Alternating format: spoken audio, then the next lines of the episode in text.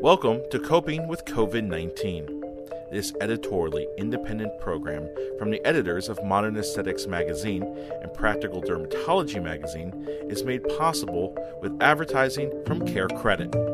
This is episode 3 Interruptions and Opportunities in Drug Development and Access, featuring Dr. Neil Bhatia, Peter Pitts, and Dr. Allison Ehrlich. So hi, I'm uh, I'm Neil Bhatia. I'm Chief Medical Editor of uh, Practical Dermatology. I'm here with Mr. Peter Pitts, who's a, professor in a medical school in France, as well as a deputy commissioner at the FDA. Uh, Peter, thanks for uh, coming on with me. And uh, I just wanted to kind of get a state of affairs of how the FDA is handling fast tracking some medications through with all the current buzz on hydroxychloroquine, azithromycin, vaccines. I mean, it's, it's a kind of a you know hyper anxiety soup for a lot of physicians out there. Just give me a, just your big lay of the land, and, a, and we can kind of figure out from there where we want to go.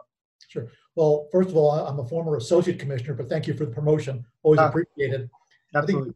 what the FDA is doing now is they are they've approved for emergency use uh, some existing therapeutics, uh, chloroquine, uh, erythromycin, as well as, as some others. And even though these uh, drugs for these additional in, indications for COVID 19 are still in human trials. Uh, they, have also, like I just said, been uh, green lighted for emergency use, which means that physicians can use them at their own discretion uh, for COVID 19 patients while capturing the data and feeding to the FDA. So that gives us two streams of data on your classical uh, randomized clinical trial evidence as well as real world evidence uh, from current use. The, uh, the reasons that these drugs are being used for COVID patients is they seem to reduce the severity of the symptoms as well as shorten the uh, uh, duration of the virus. All good, but clearly, you know, there's a lot of fear around that that could cause shortages for people that are already using these drugs for chronic use, whether it's uh, lupus or malaria or certainly rheumatoid arthritis. So, you know, what needs to be communicated to physicians, certainly those who are putting in 20-hour shifts, is that you know these drugs really are for people that need them the most. Just like people, not everybody needs a ventilator. Not everybody needs these, these types of therapeutics. For 85% of people with the virus, going home, getting plenty of rest and drinking fluids will, will get the job done. So it's making sure that we give these drugs to the right people so that we don't face shortages for those who are using it for other chronic conditions. Yeah, I think, and we were talking a little bit offline about that exact issue with dermatology because there's perception out there that dermatologists don't use a lot of these drugs, and that you know, right or wrong, is something that dermatologists have to kind of make clear to the patients as well as the pharmacies that we are on the front lines for managing discoid lupus, for dermatomyositis. For I mean, these conditions may not be as prevalent, but those patients rely on those drugs. And then, of course, you get the patients with the systemic conditions, and dermatologists are still part of their care. Right. And my my bigger concern is on the if you look at the commercial aspect of could there be price gouging and some sort of uh, commercialization of, of the, the absence or the lack of hydroxychloroquine in the market. What, what would you say should we be aware of that or, or taking that on even before it becomes a problem? Well, there are a couple of issues. I guess firstly is physician education. You know, it's very important to let physicians know that you know patients with COVID-19 are going to ask for these drugs. They're widely promoted. People know that they're out there, and physicians have to you know build up their mental calluses tell people, no, I'm sorry, you're not in the cohort that gets these drugs. We're rationing. We don't want to cause shortages. So that's one issue, kind of a continuing medical education perspective. I'm also concerned that patients uh, will start going onto the internet to try to find uh, non legitimate ways to, to get these drugs and, and hoard them. I mean, we've heard stories about people who are who think chloroquine is in fish tanks. Uh, oh, yeah, exactly. Uh, you know, so you, and all you know that's what fear breeds. So I think you know one of the jobs that physicians have here is to educate their patients as to you know who will and who will not get these medicines. You know, from a dermatologist perspective, you don't want a patient whose whose condition is under control for years all of a sudden not have access to, to these drugs and similarly be driven to the internet and sources that might compromise uh, their treatments. So one of, one of the things about the azithromycin problem is patients who jump to that immediately, just like years before when they say, "Well, I have a sore throat, I need a Z-Pak." And you know, are we are we treating people who they think they have COVID nineteen and then they just turn out to have a simple URI or anything else, or even a simple case of sinusitis. What, what should we be counseling patients on jumping to antibiotics? You know, because again, you know, when we come out of this, there's still going to be talk about antibiotic resistance and everything else we've done to create a different problem. Where would you counsel us on, on how to make that talking point? Well, you know, I've been dealing with the concept of uh, overuse of antibiotics for a long time. That's why my hair is almost all gone. and I, you know, my the bad news is that we've hardly moved the needle at all. People yeah. still think that you know viruses can be treated with antibiotics, and you you can tell them otherwise, and there's not it doesn't it doesn't register because they people want solutions. Yeah. So, so again, you know, I think that that's a lesson learned. Just giving people the facts, and there's no fact you know more clear than antibiotics don't treat viruses. Yeah. Uh, if we can't get that message across, and clearly we can't, we failed. You know, we, we've got to retool and rethink this proposition because if we come out of COVID with an increase in antibiotic resistance issues, you know, that's not uh, that's not entire victory. So, just switching gears to uh, the topic of vaccines, I know this is still something again that you know patients will have unrealistic expectations or even think you know in the rearview mirror and say why isn't there a vaccine? Why haven't we made one? Vaccines aren't something that take overnight to make. I mean these are nine to 12 month projects at the at the earliest. Well, and please yeah. So what would you be your time point there? I think relative to vaccines what i'm hearing is uh, 10 months to a year which from a vaccine development perspective is, is pretty fast. Yeah. I have to explain to people that it's not just figuring out the science problem it's also figuring out the manufacturing issues which are extraordinarily complex uh, just as they are with, with, the, with the annual flu vaccine. Uh, but you also have to explain to people that you know, short of a vaccine, which is not going to help us, you know, during the current crisis, is the issue of, for, for example, uh, how to use convalescent plasma. You know, how to, how to find people that have that have had COVID-19 that have the antibodies in, in their system, and using that plasma not so much as a vaccine, but a very potent treatment. So there are yeah. things that ultimately lead you to a vaccine. It, it's not uh, like television where from one commercial break to the next, you have a vaccine and everything goes back to normal. There are iterative steps here from, from a therapeutic perspective that are going to help us get through this. Yeah. But then, of course, we worry about serum sickness and all the other consequences of antibody mediated therapies. And then, you know, you'd, you'd, hope there isn't some black market where people are just uh, sharing blood and saying, well, yeah, I had the, had the virus, I'm going to give you mine. I mean, that, you know, these are disasters, of course, you, you wouldn't want to imagine.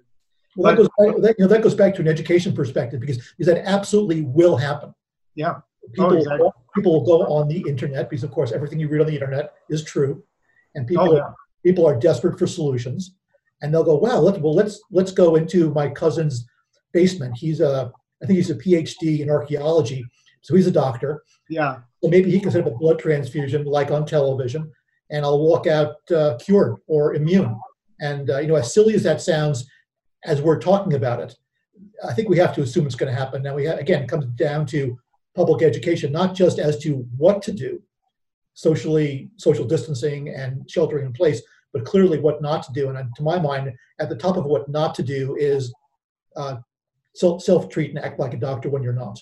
Oh, absolutely. I mean, we, we, we joke all the time about Dr. Google and you know his his PA Facebook, and you know this is where again you get a lot of nervous, anxious people who've been quarantined, and their only hope is to go to social media and click on the one link that's going to get them into trouble. Yeah, that's also, you know, we're all, and we've been programmed over the last, pick a number, 25 years to expect kind of a magic pill solution, uh, where, oh, from, yeah. where from one day to the next, the problem just kind of magically disappears. And that's simply not the case. But it's, again, it's hard to tell people things they, they don't want to hear. And this is one, this is one of those situations. Yeah. And it, it kind of goes into the, the other question I was going to ask you is about all these other physicians from different specialties being pulled into the front lines to you know again almost in the in the concept of the mash unit you know all hands on deck which is obviously in new york and a lot of bigger cities essential to to get people you know stable. But when we come out from this on the other side what, what's going to prevent the the lawyers and the and the vultures from coming out and saying were you hurt by a, a non-trained physician who treated you for coronavirus? Or what what is the quality assurance of what was done in the battlefield? I mean again these are questions for maybe september october while we're still well, in survival mode. But these well, are things. You know, a lot of. I mean, I can visualize the TV ads for patients being harmed by uh, COVID nineteen treatments. You know, to my mind, those people should be taken out and hung up by their toes. Yeah. But, but you know, we li- we live in a society where you know those people exist, and they advertise heavily, and there's there's money to be made in front of sympathetic juries. And again, that's why it's important that the FDA issued an emergency use uh, regulation relative, for example, to chloroquinolone, so that at least there's some federal preemptive standing here for doctors that want to use the drugs. Because if doctors realize that the treatments that they're giving patients, whether it's using ventilators that were developed uh, prior to a more robust approval standard or drugs being used off-label, um, you know, they're humans. You know, they're they're going to think twice about doing what they know medically is the right thing. Yeah, I mean, I, I would do what I can to help, but I don't know where I would begin as a dermatologist. Um, just switching gears to you know clinical research. I mean, our our site as well as many others are involved in clinical trials that are ongoing with many other therapies, and they've all taken basically you know the breaks in enrollment and screening.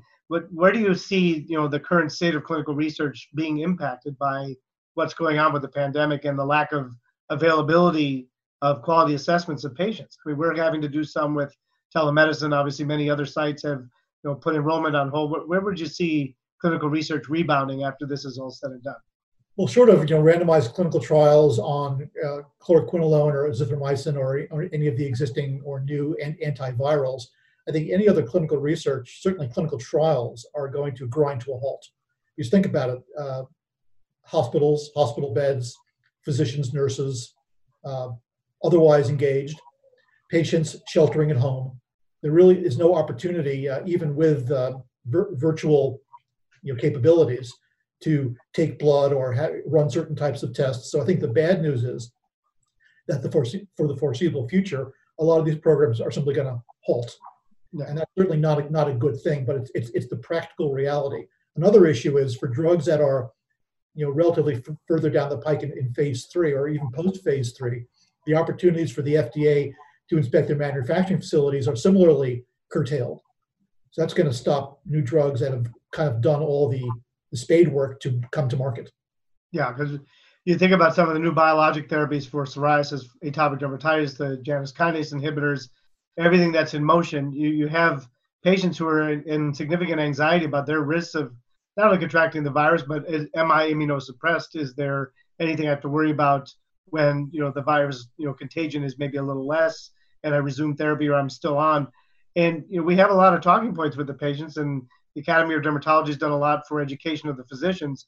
But from the FDA standpoint, is, is there anything else that we should be educating our patients on, or is there a public campaign that should go forward? Well, I think what has to happen too is you, you have a lot of patients currently on experimental therapy within clinical trials. And how are they going to get uh, the drugs? How are, they, how are they going to actually pursue their treatment? I mean, what do you do to patients who have, who have been weaned off of their existing treatment, put on experimental treatment, and now all of a sudden they have no treatment at all? Absolutely. That's yeah. another another tough situation. So I, I would say from a from a uh, most important perspective, you have to make sure that patients who are on experimental treatment either have access to those treatments or are somehow uh, brought back to their existing therapies. You can't leave people with no treatment at all. That's that's, well, some of, impossible. Some of our some of our bigger nightmares are, are coming from you know Medicaid and a couple other insurance carriers that are saying, okay, well during the crisis we're we want all patients off biologics, and it's like this this is not a mandate that's for patient safety. And the worst thing that could happen is to disrupt existing therapy based on phobias that are not brought to light. So it, it, it kind of goes on all ends. We have to make sure that we're all standing together on this. That's right. And again, I think this all kind of circles back. Kind of the red thread here is education, uh, and I think a heavy dose of physician education. The problem is physicians are busy. You know, nurses are busy. I think you know the while we hear a lot about doctors doing these these 20 hour shifts, and that's heroic you know, uh, think about the nurses and the other and the on the on the hospital techs or it, or in this as well. You know, the, the last thing we want coming out from the other end of this tunnel you know, are healthcare professionals so burned out that they can't really go back to regular business uh, for six months. Mm-hmm. That, that, that, that's what we're looking at, as well as again the lack of sustained medical education. We, we rely on conferences and and you know consistent CME infusion to keep our brains you know moving and all of that, like you said, is not only at a halt, but it's, it's actually moving backwards, which is unfortunate. I think you know, I think maybe a, a, little bit of optimism is, you know, I would hope that again, once we're past this first wave of COVID disaster, that the FDA recognizes how it can, in fact, on a more regular and normal basis, do things more swiftly. So, one thing I'll finish up with it is this concept of new normal. You know, we've we've gone to this this new vernacular of social distancing and new normal and everything catchphrase wise. What where do you see the education on hygiene, just simple hygiene, washing your hands from the coming out of the bathroom, or education for the anti-vaxxers who've been, you know, now all of a sudden are on the front lines and saying, "Well, vaccinate me, I'm sick," or you know, where where do we change the diag- or the the dialogue for patients overall once this, you know, once we come out the other side? You know, every year, you know, in a normal year, I spend a lot of time talking to people about the value of getting a flu shot and the value of washing your hands. And they people say to me, whether they're just people that I know or people in the media, say, "Well, really, you know, what? How important really is about washing your hands?" And I go, "It's incredibly important. It's the most important thing you can do." And they look at you like it couldn't possibly be that simple. So hopefully that lesson will be learned. I'm dubious. Yeah. You know, let, let's see what's happened. From a a flu shot perspective, similarly, it's hard to tell people. You, you, tell, you tell people get a flu shot, get a flu shot, get a flu shot. They don't listen. They don't recognize the herd effect. And then, Yeah. and then when you expand the herd effect conversation to childhood vaccinations, you know, you, you, your, your head explodes. Again, this, this is, I mean, from an epidemiological perspective, this is not complicated stuff. But people look at you like you're speaking to them in some foreign language. So I think, again, we've, we've got to find some new ways to communicate. And maybe the COVID pe- convincing people, explain to them the value of sheltering in place, explaining the value and the, the consequences of social distancing, why that works. Maybe, maybe, maybe we can use that opening to discuss the value and the, and the, cru- the crucial nature of vaccinations. Yeah, absolutely. I think that would be a great step forward for a lot of people just to, again, rely on social media or their bad bad information to make their minds up. I mean, I, I, I can tell you in the clinic, you know, we all miss shaking hands with patients. You know, we have a lot of patients who, you know, give us hugs because they feel better. And, you know, the, the concept of treating people like they're potential contaminants is, is really becoming disheartening. So Right. I, I, yeah, I did a town hall in New York before COVID on people that weren't getting their kids vaccinated for measles, as well as other things. And I said, listen, you guys, you're, you're healthcare terrorists.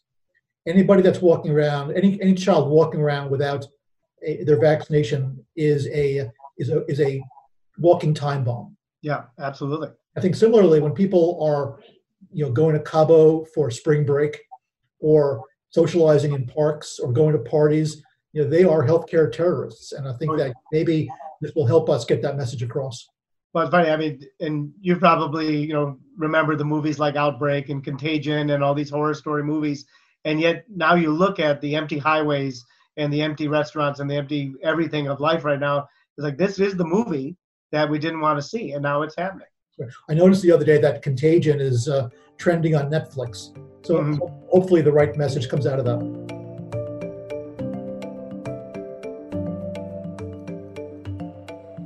So, particularly hydroxychloroquine is used very frequently for patients with several uh, rheumatological conditions such as lupus and dermatomyositis.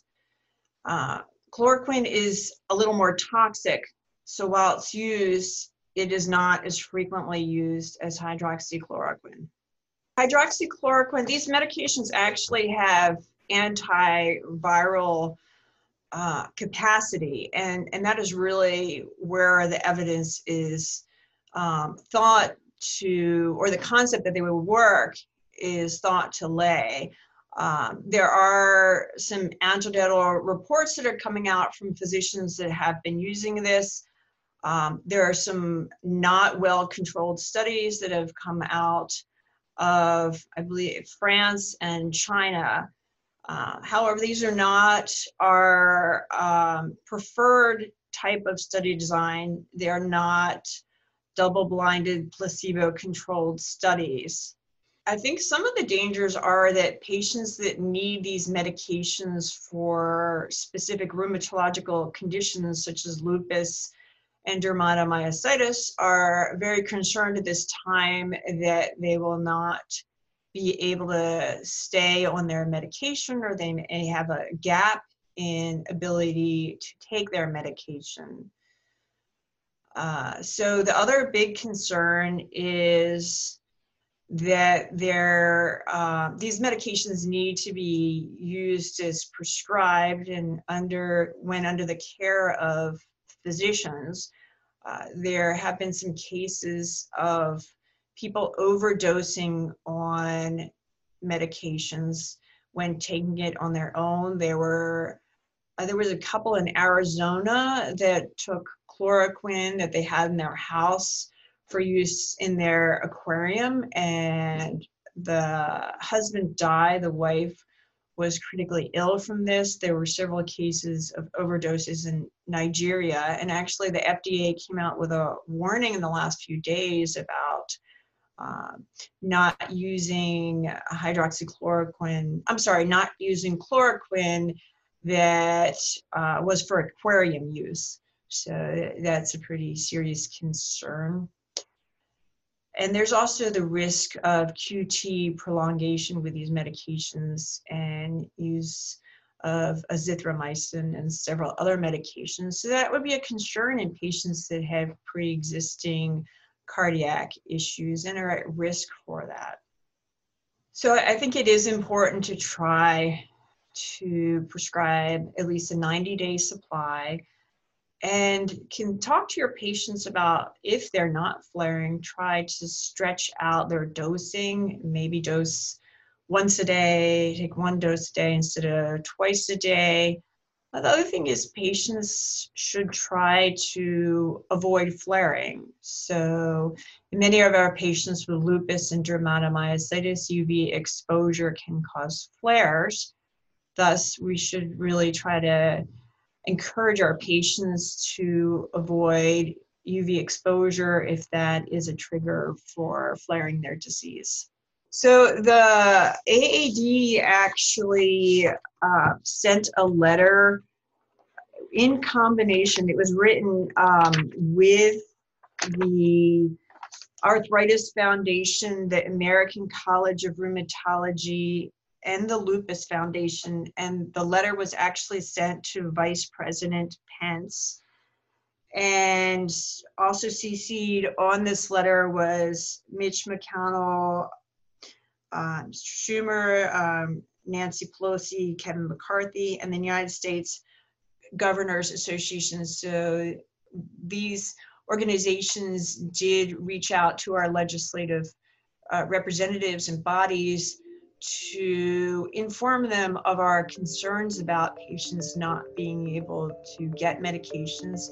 And uh, we, as members of the AAD, also can individually reach out to our legislative representatives with our concerns for our patients and advocate for our patients about the potential for drug shortages.